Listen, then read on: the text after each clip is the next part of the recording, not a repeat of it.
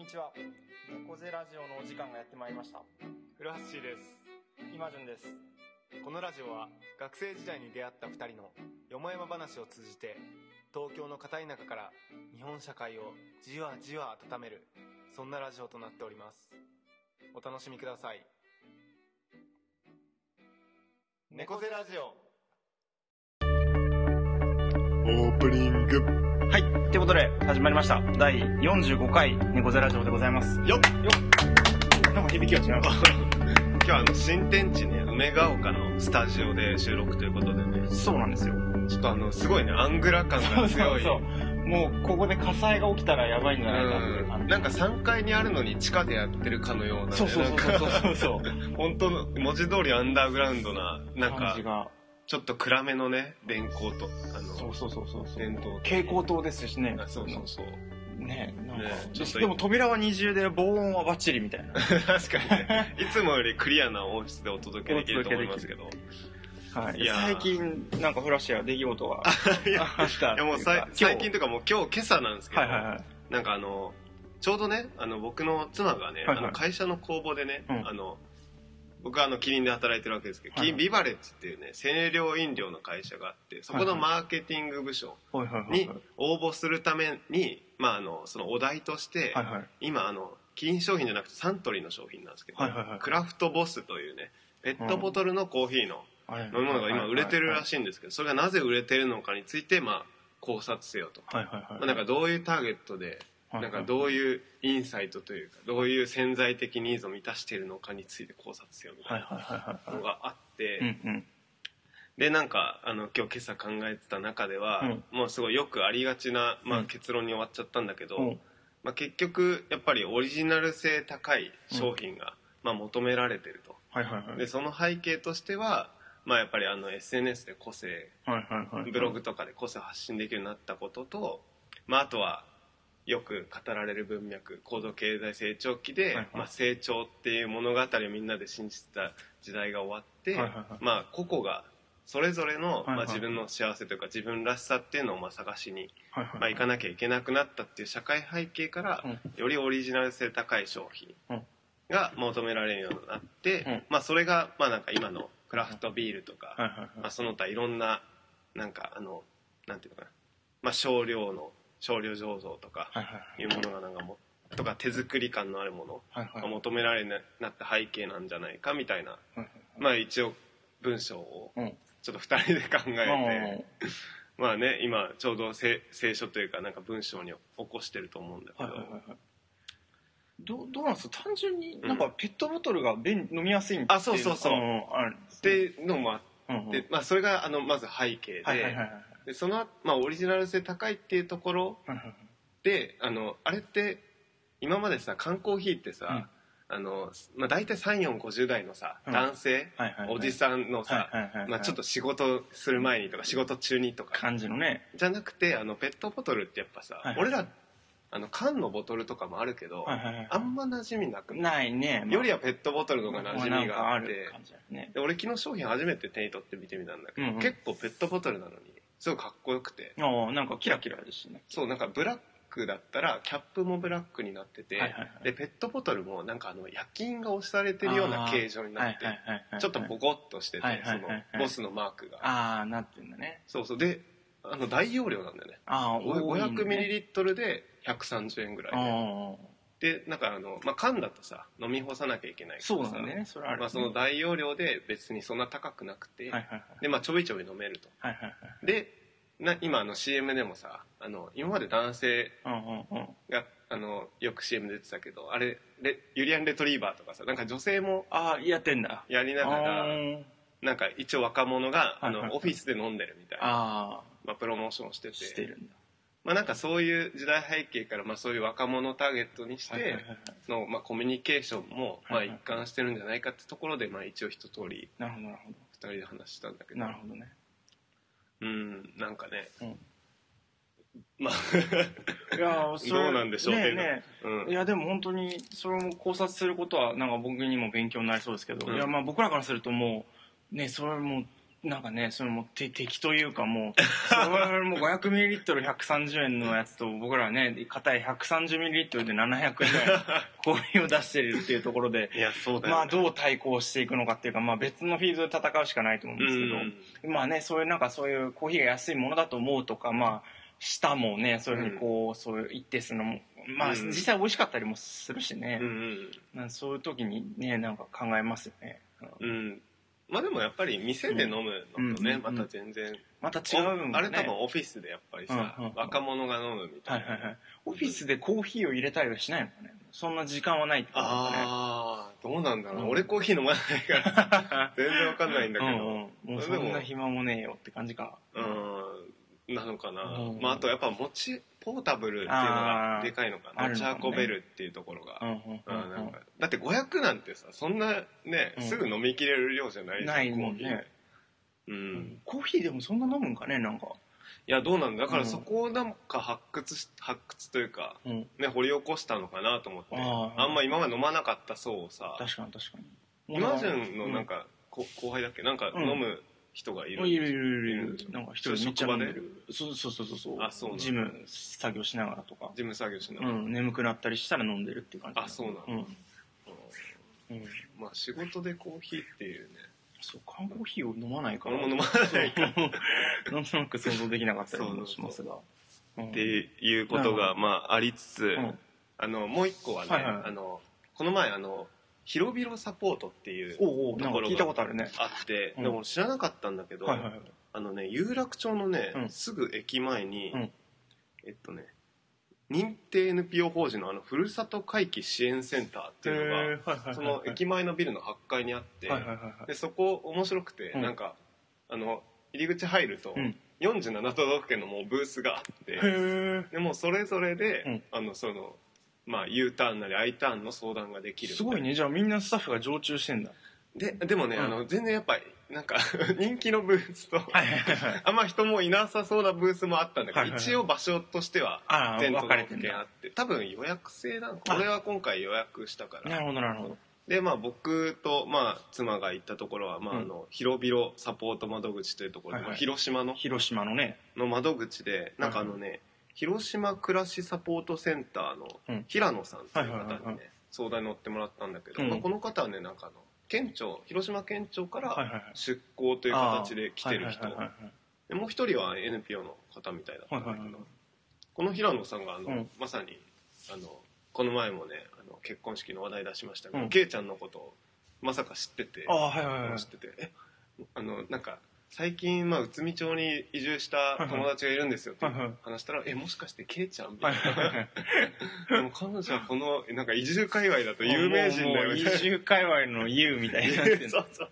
やっぱりまあいろんなね、う。ん県庁の人とか、まあ、地域の人とか、まあ、はいい。ろんな人と関わりながら、しかも自分のね地元じゃないところで活躍してる人としてはすごい有名人みはいたいなで、まあ、結局なんかそこで話聞いてたのはなんか、まあやっぱり、まあ、仕事と、まあ、住む場所、はいはいはい。じゃあまあ移住ってなったら、はいはいはい。でなんかあの仕事もなんかやっぱり大手のさ、うん。まあ、よくある転職サイトじゃなくて、はいはいはいはい。もう広島のこしかもこの地域のしか紹介しないみたいな、そういうつなぎ役の人とかがえなんかリストですごいたくさんあって、うんうんうん。で結局でも向こうも向こうで、うん。この仕事会社のこの仕事のここを任せたいみたいなすごいピンポイントなニーズだから、そはいのなんか移住者とその現地のピンポイント同士のニーズを合わせるのがすごい難しいうんうらしい、んうん。いやなかなかね。あったらもうすぐ行っちゃう人は広島今やっぱ移住者はどんどん全体として人口やっぱ減ってるらしいんだけど、うんうんうん。移住者は増えてる成功してる県ってうん。ねうん。そうそうそう。っていうのがあってね、うんうん。なんかまあああいう場所があるっていうのは、東京のしかもあんなど真ん中。いやすごいよね。なんかいいな。昔だとあんまり考えられんかっね。たことのような気はして、なんかいざという時の安心感みたいなのそうそうそう。はありそうですね。なんか。もううん近々移住を。いやいやいやいや一つのね 一つの。選択肢として、うん。うん、いやすごいこの方もすごい人でね。あー。もうこの方のファンになりました僕あ本当ですか？うんもうなんか広島のあの猫背ラジオ聞いてる方々はもうフラッシーが来るんじゃないかってもうなんか準備を始めてるみたいですけど。いやいやまあ、まあうん。けまず相談行ったらあところ行っただけっていう。行ったところで。あいやでもうん分かんないですけどね。今後ね。うん、うん。いやすごいいいなっていう。情報収集やっぱり、でなんかびっくりしたのが、はいはい。今やっぱブームみたいでブームブあー。ームって言ったらあれなんだけどまあまあまあ一つもうなんかのね盛り上がってるみたいで、うんうん。イベント東京都内でのはいはい。広島移住イベントうんうん。のチラシだけでもなんかめちゃくちゃたくさんあって、はいはいはいはい。今度こういうイベントありますみたいな。なんか結構やってるよね。なんか知り合いとかもあ Facebook で。見る、うん見る見る。あーすごいよねなんか。ねこんだからね僕の妻とかなんかそれどれか行ってみようってうん、なんかあのネットワークのなんていうの懇親会みたいなのやってるみたいね結構。あネットワークの？そうそうそうあ移住希望者の人たちのなんかこう。へえでなんか何々さんが移住してあじゃあ私もそろそろ準備してみたいな。あそうなんだ。そうそうそういうのもあるらしいへえ、うん。なんか広島県人会みたいなのあもあるんだよね、うんうなんかあのあれ前尾形監督が来たんだっけ？なんかないやわかんないけどなんか広島県出身の有名人があその県人会。なんか有名人もちょいちょい来るあようなはいはいはいはい。県人会前ももうね参加してたけど、うんうんうんうん。まあなんかそういうね熱も高まってきて高まっるという。てもう一つのでも本当にブームというかトレンドとしてなんかうん。ありそうですね地方にうん。移住するっていうのは、すいませんちょっと脈絡のない話題いやいやいや。2つ出しちゃいまいしたけど。やいやいや全然全然。いやいや。一旦この辺り一で旦この辺りはい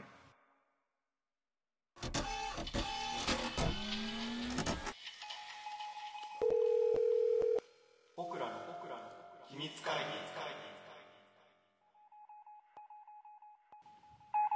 はい。ということで、えー続きまして、えー今日のメインセッション、メインセッションじゃない、それセッション20 風のメインコーナーですけれどもえー僕らの秘密会議ですね。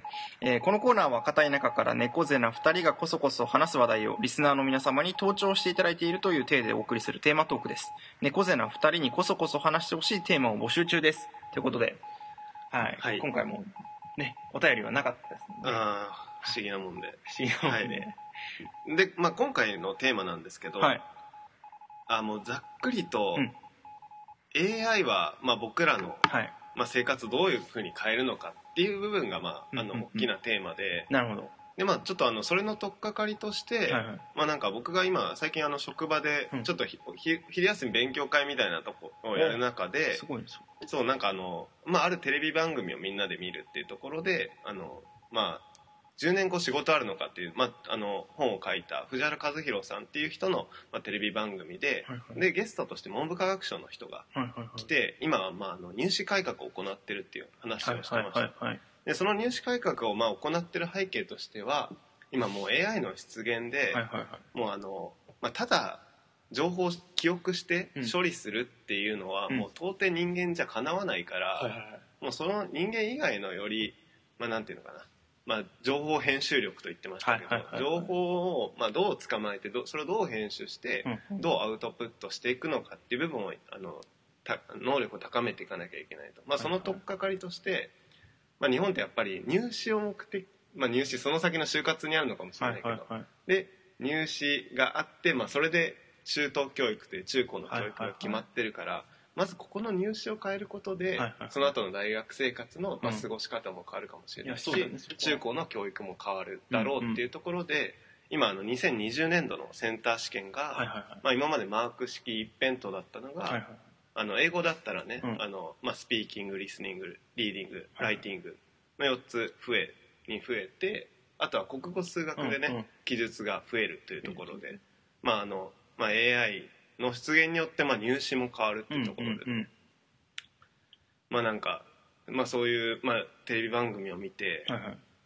まあなんかど,、まあ、どういうふうにじゃないけど、まあ、入試しかり、うん。まあ、そのどういうふうにまあ僕らのまあ働き方だったり、うんうん。まあ、そういう、まあ、暮らしっていう部分を変えていくのかっていうところがについてまあ話せればなと思ってました、いやいやいやね、うん。でもそのなんか AI っていうふうなのを聞くとこう一つよく言われるのは SF 的なこうついにロボットが僕らを侵略してしまうんじゃないかとか具体的にはシンギュラリティ問題みたいなうんその人間の知能を人工知能が上回るみたいなうんなんかそういう恐怖感を持って語られるけどうん今の教育のそのセンター試験がそういうふうに技術的に変わっていくみたいなのはなんか流れとしてはすごくいいというかまごくごくまっとうな流れなのではないかとうん今聞いてて思って。そう俺もそのの話聞いてねなんかうん俺も早くそういう なんか教育を受けたかったな、なんか本当にもう繰り返し言ってたのがもう本当情報処理力を高める教育、うんうん。なその文部科学省の人が言ってたのが、はいはい。なんかあの義務教育あ義務教育って小学校までの教育はすごいいいんですよ、みたはいいなはいはい。はいな。んかすごいバランスが取れてるし、はいはいはいなんかあのなんていうのかな。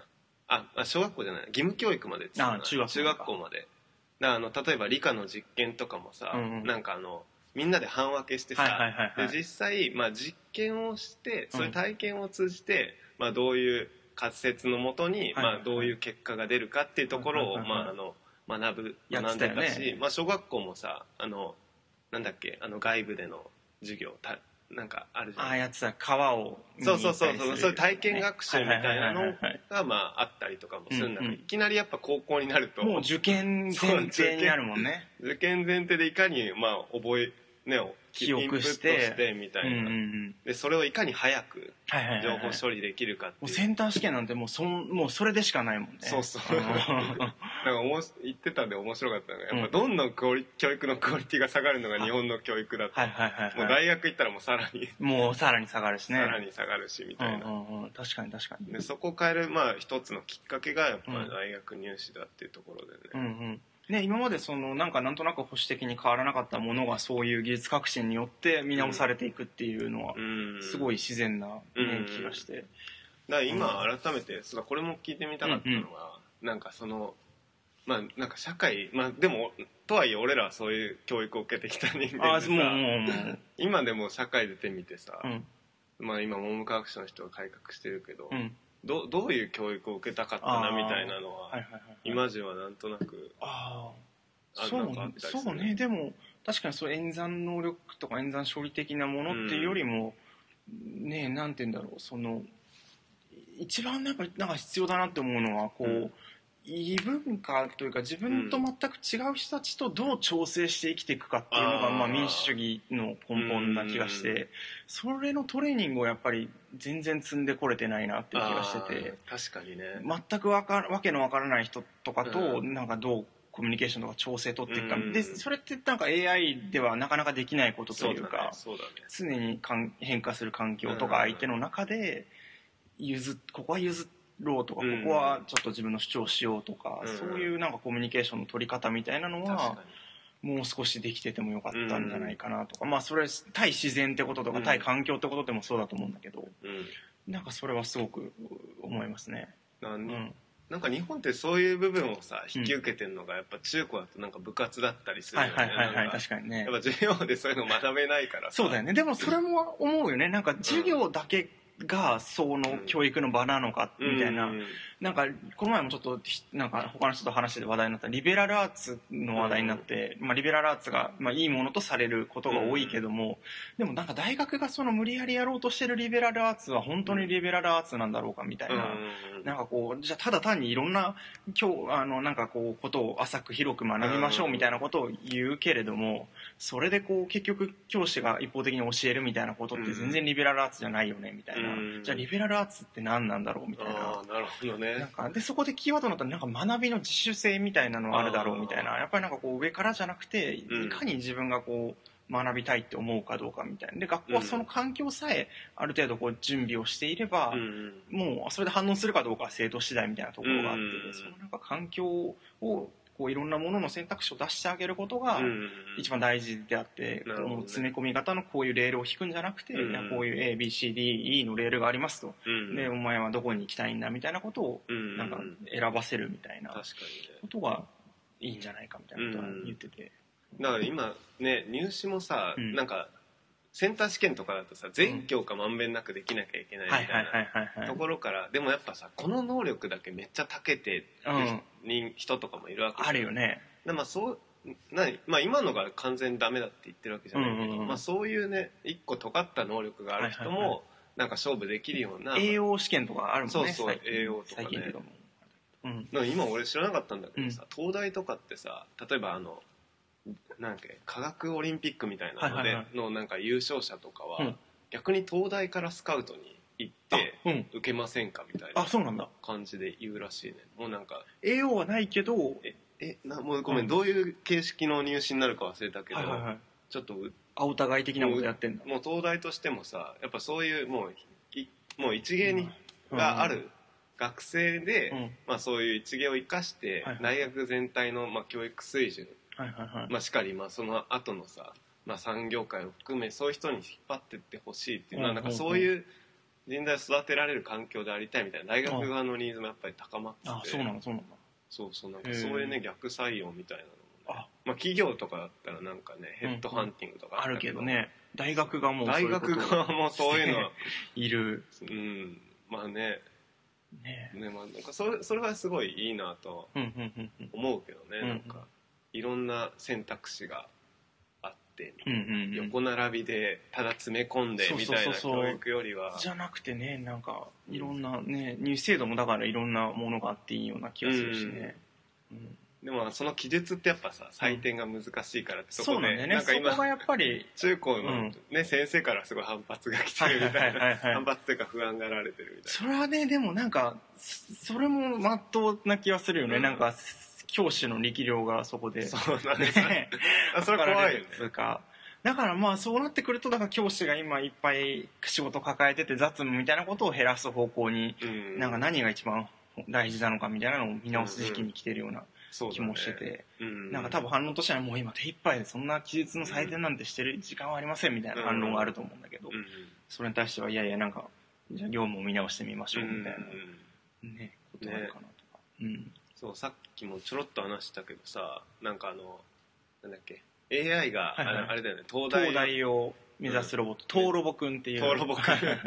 え結局あれは、ど俺結論は知らないんだけどさ。結論去年かな、もう、うん。あの諦めて、諦めたもうやめました。やっぱダメだったそうそうそう。なんかねあの特にあの世界史では高得点をゲットできたんですけど、でしかもまあ東ロボくんもまだセンター試験を解いてる段階。で東大の試験なんて到底まだ到はね。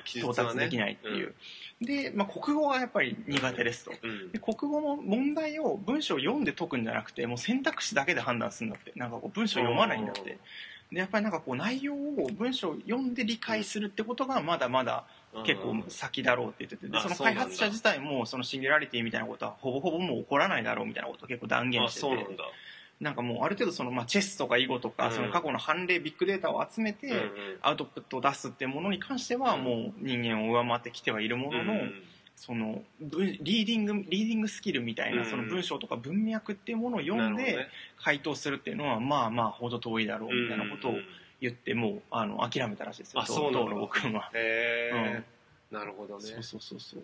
まあ、確かにねその判,、判例というかね、まあ、うん。過去の経験実績をインプットしてそこから答え導き出すみたいなところうん。なのかねやっぱり。そうそうそうそう人間より優れてる優れてるのはなんか国語のやつもなんかこう過去の膨大なビッグデータから選択肢だけで判断してなんか確率の高いものを選んでやるらしいんだけど、うんでそれである程度のなんか偏差値を叩き出してそあそうなんだ。普通の人間も超えられるらしくて、うん。なんかむしろじゃあそれで超えられてしまうんだったらその普通の子たちにどう学習したらいいのかを改めて考えてみましょうみたいなことをその人は言ってたりして。なるほどね。そうそうそうそう。いう意味だとそのなまあなんか まあ別にこの言葉腑に落ちてるわけじゃないけど、うんうん。その情報処理というとこよりはもやっぱり情報をどう自分の中で、そう、うん、まあ、編集していくかっていう、うんうん。まあ、部分だったり、編集。まあ、そのなんていうのかな。あともう一個は、あのうん。人間だからこそ、まあ、なんかできる部分っていうのが、はいはいはいやっぱり、まあしまあ、仕事というかうん。部分で残っていくのかなって思うのは、うん。やっぱりなんかあのなんつうのかな。なんか医者とかがさはいはいはい。例えばさ、まああのいいろんなさ、はいはまあなんていうのその医術のさ例はいはいはい。をもうすごい AI にインプットしてさ、はいはいはい。ですごい的確な診断ができたとしてもさ、はいはいはい。なんかその AI ロボットにさ、うん。なんか診断されてさっていうなんていうのかな。あの感情的な安心感みたいなのはさそうそうそうそうそうそう AI からは得られないわけそうなんだそうなんだそれ感情的ななんか安心感とかぬくもりとか、うんなんかまあ喜びとかわかんないけどそういう部分にまあ訴えかけられる仕事はやっぱなんか代替されないのかなっていうところ、ねひとまずは代替されないのかなっていう感じもあってなんかゆくゆくは代替されていってしまうのかとかも思ったりするけどね。人としてのなんかぬくもりみたいなところも AI がなそうなんかねそれが面白くて今アンドロイド研究とか進んでてかなり人間に近いものが作られてて、あそうなんだ。そうだからなんかもう違和感なくうん。なってくるってこともちょっと想像はしできるかなっていう気もしてて、あそうなんだ、うん、現状だとねなんかこの前もその話題にもなってこうあの注射とかやっぱりこう、うん。難しいみたいなのがあるらしいんだけど、でも今ロボットでアメリカの方でこうもう血管をわーっとこうスキャンして探して、もう絶対間違いないような注射を打てるロボットみたいなのいるらしいんだけど、でもなんかそれを聞いた時にやっぱ違和感があって、うん。なんかもしミスった時に、いたって言った時に、なんかこう、なんか、すみませんみたいなこと言われても、全然この感情の行き場がないというか、そうなんだよね。なんか下手な人間だ、人間でも下手でもなんか、ちょっと痛いじゃないですかとか言ったら、ごめんなさいごめんなさいって言われたら、まあまあ、しょうがないかなみたいになるけど、うん。なんか、その感情のコミュニケーションの矛先が、うん。なんかどこに向けたらいいのやらみたいなこ確かにね。とはあって、感情の行き場がないはそうだね。ね、コミュニケーションが取れたりすれば、不自然なく取れたりすれば、なんか、まあまあとかなったりすんのかなと、確かにね、うん。俺なんかもうまさにさ今あの最近あのネット講座はいはいはい。を開設したわけよ、はいはいはい。でやっぱネット講座ってさあの要は、まあ、あの SBI あの住市 SBI ネットはいはいはい。銀行ってとこなんだけど、ああれね。まあ、要はあの現実のさ、うん。そういうし視点みたいなのがなくてさ、はいはいはい。もう全部インターネット上で手続きねあそうそうそう。はい。手続きするみたいなはいはい。とこだけどさなんかやっぱ手続きがうまくいかなかった時の、うんうんうんなんか感情のやり場がなくてさな、ないよね。などう読んでうも、ん。なんかあのエラーが出てるわけよ、はいはいはいエラーが出ててどう読んでも俺別にエラーがあるようなとこないの、はいはいはいはい。でこれだったらすぐさなんか人に聞けたらいいんだけどさ、うんなんか月金しかサポーそうトセンタそうそう。あのーやってなくてサポートセンターが最近、なんか遠いんだよね。そう遠い電話を開設してなかったりして、この前もなんかそう、そうネットのドメインを取得する、うんあの、某会社が、有名な会社がそこに問い合わせたかったのに、ないから、なんかチャットで問い合わせるみたいなのしかなくて、メールとかねすげえ時間かかるんだよね。そうなんんか、あと5分で出ますって言って、もうそれがもうなんか1時間半ぐらい続いてるみたいな。で電話でねあの平日つながったらつながったでもさなんか、ま、めっちゃ間違いてさ。あ、そうそうそうそうそうそう。すそう。ごい時間かかったりして。でもなんかその時にやりとりで、なんか人間とこうチャットしてて、最初はなんか人間が向こうにいるってことを想像しながら、でもなんか機械的な返答だなとか思ってたんだけど、うん。なんか向こうも向こうでやっぱこう、ミス、タイピングミスみたいなのあるみたいで、うん。なんか確認しますってところが、うん。なんちゃらかんちゃら、確認って出て、もうそれですごい幸せになって、確認と思って、思わずスクショをしましたけど。あいいね。うん。そういう人間ねらしいところがやっぱあると嬉しいですからねやっぱり。ねそうそうそうそう。ミスもねうん。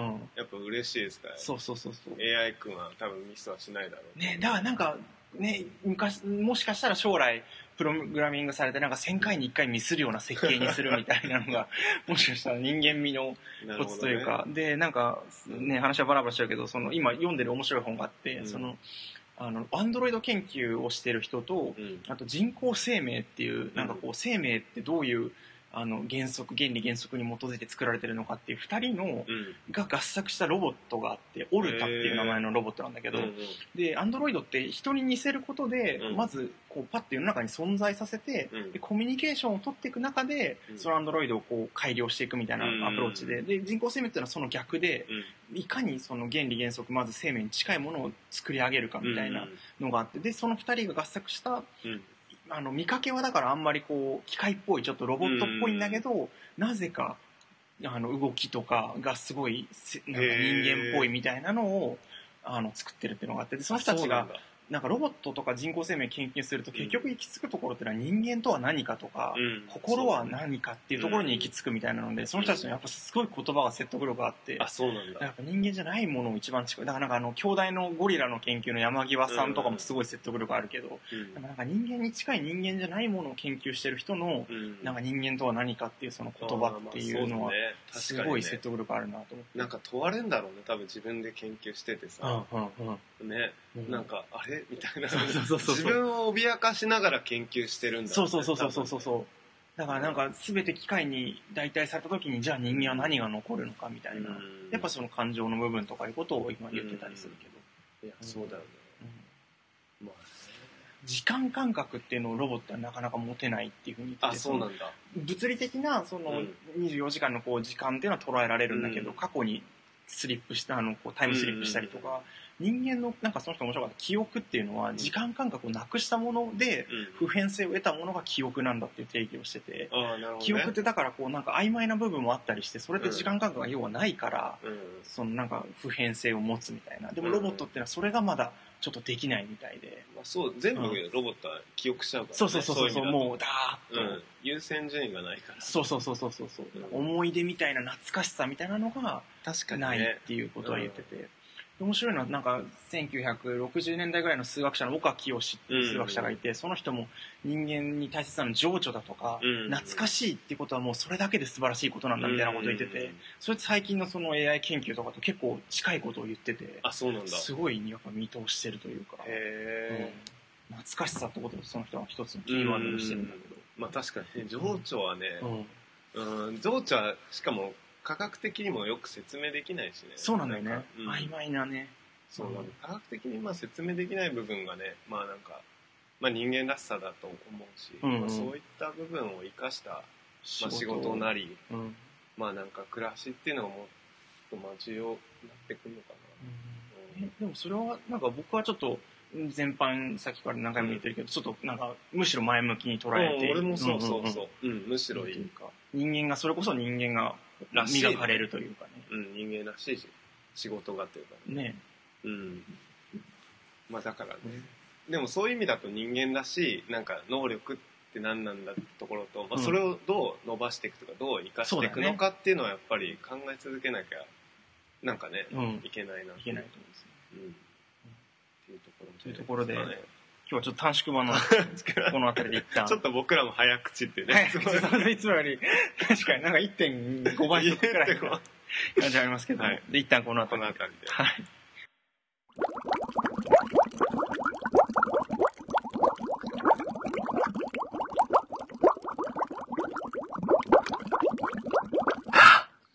猫背ラジオ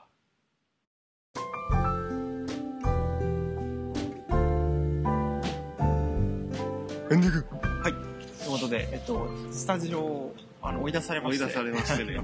現在梅ヶ丘の駅前に。のベンチで2人座って、まあエンディング喋ってるわけなんですけどね。これでもあれですね。なんかその最近さうん。あのツイキャスとかさあなんか、えっと、インスタライブあとか若者がよく街中でやっててさ、うんこうなんか、今ご飯食べてますみたいな、うんあるけど、それっぽいね。まあそうだね。うん。YouTuber っぽいとも言えますし。そうだよね。うんなんか確か今すごいそういうのうん景色が浮かんで。うん。うん生放送じゃねないだけで。最近いるんだよ。お店に来てさ、くるみのコーヒーとかに来てさ、なんか、今くるみのコーヒーに来てますみたいなあ、そうなん女子とだ。かいるんだよ。誰が見てんだろうね。そうそうそうそう。な、なんなんあ、だろね。そううなんだ。で、ケーキですとかそれアイドルなのかいや一般人じゃない？な一般人 そんなにで、特別可愛いってこともないです。視聴者数ね、なんか多分 5, 5以下とかで。とは、まあ僕らと同じような感じだったりするんですかね。そう、なんか、なんか、なんなんだろうね。でも、そう、なんか欲求みたいなのあるんですかね。こうなんか私の今を知ってほしい。知ってほしいみたいな。どういう動機で彼ら、彼女たちはやってんだろうね。どうなんだろうね。私はここにいますよっていうのをうん。発信したいです。安心したいのかね。うんなんか、よくわかんないけど。うんなんか、そうだねあ最近流行ってるんですね。あの、インスタのストーリー機能みたいなやつとか。ああ、ストーリー機能ね。うんうんうんあ流行ってるね。すぐ消えるのがいいらしいですね。あ、そうなんだ。うんあ、そうなうのん。保存俺なんであれ、なんね、残んないんだって俺はそうそうそうそうそうそうそう。そうなんだ。面白いね。だから、インスタはどっちかというと、こう、記録してストックしていって標本作るみたいなのに、うんなんかそう、インスタって面白いなと思って、そのストーリーみたいな、うんそういう儚さも持ち得てて、うんなんか SNS としてすごいこう、両面性があって、なるほど。まあね、確かに、遡れないからこその希少性みたいなのがねそうそうそうそうそうそう、あるのかなんだろうな、みたいな。なんかね、すごい SNS の作り方としてうまいな。なるほどね。うん。でそういう意味だと、まあ俺らはストックするタイプのね、そうそうそう。発信方法法を取ってるわけですけど、そうそうそうそう。こういうね、なんかラライブ的な、だからそういう意味だとトークイベントとかが、うんやっぱね、そうよりライブ的なね、ね。残らない今を発信する、うん。猫背ラジオの、さネクストステージかもしれないですけど、確かに。トークライブ。確かになんか街中でこう話してても、なんかあんまりね、皆さんそんなに、なんかあの人たち変だねみたいな感じもないですね。うんだからやっぱインスタ女子が増えてる。いい世の中になりましたなりましたね、しかし。ごめんなさい、何の話してるんだっていううん感じにいやななってきましたけども。いやでもまあ、うんあの、ちょっとね、まだ、はい今回の AI 教育うんの話、うんまああとは人間らしさと何かっていう話は、もっと深掘れそうでしたねい。けますね。もう何こんな回か。お互いある程度の熱量を持って話せるとは思ってなかっいやそうそうそうそう。僕もだから続きとしては今すごい関心があるのは、たうん。心って何なんだろうっていうのをひたすら結構文献あさっててあそうなんだ。めちゃくちゃ面白いですね。へえそれこそねイマジンがさっき読んでたうん。本で、うん。ななんていうタイトルえっ、とね人間と機械の間うん、っ心はどこにあるのかみたいな。ていう本もね、なんかもし読書会終わったらちょっと読んでみたいな確かに。うんうんうん。なんかできたら。でそのさらにねその AI と教育とかいい教育とは何なんだろうみたいなこともまだうん。1回分くらいできそうな。いやいけそうでしたね、感じもありますし、うんうんうん。いやまあまあこれからねどんどんやっぱそういう時代になっていくわけですからね、うん。まあ、猫背ラジオ的にももうちょっと追いかけていきたい。そうですね。テーマが見つかりましたうんうんうん。いや本当に街の喧騒みたいなのも入ってんのかなねちょっと入ってるといいですね。でそ俺らの声がちっちゃいってなっちゃうかもしれないけど。あ確かにね。うん。いうことはあるまた広島の方から。またお届けできたらと思います、そんな形でちょっとはい。今回短縮版ですけれども、はい。えー第45回猫背ラジオここまでお送りしてきたのはフラッシーと。いませんでした。また来月。バイバイバイ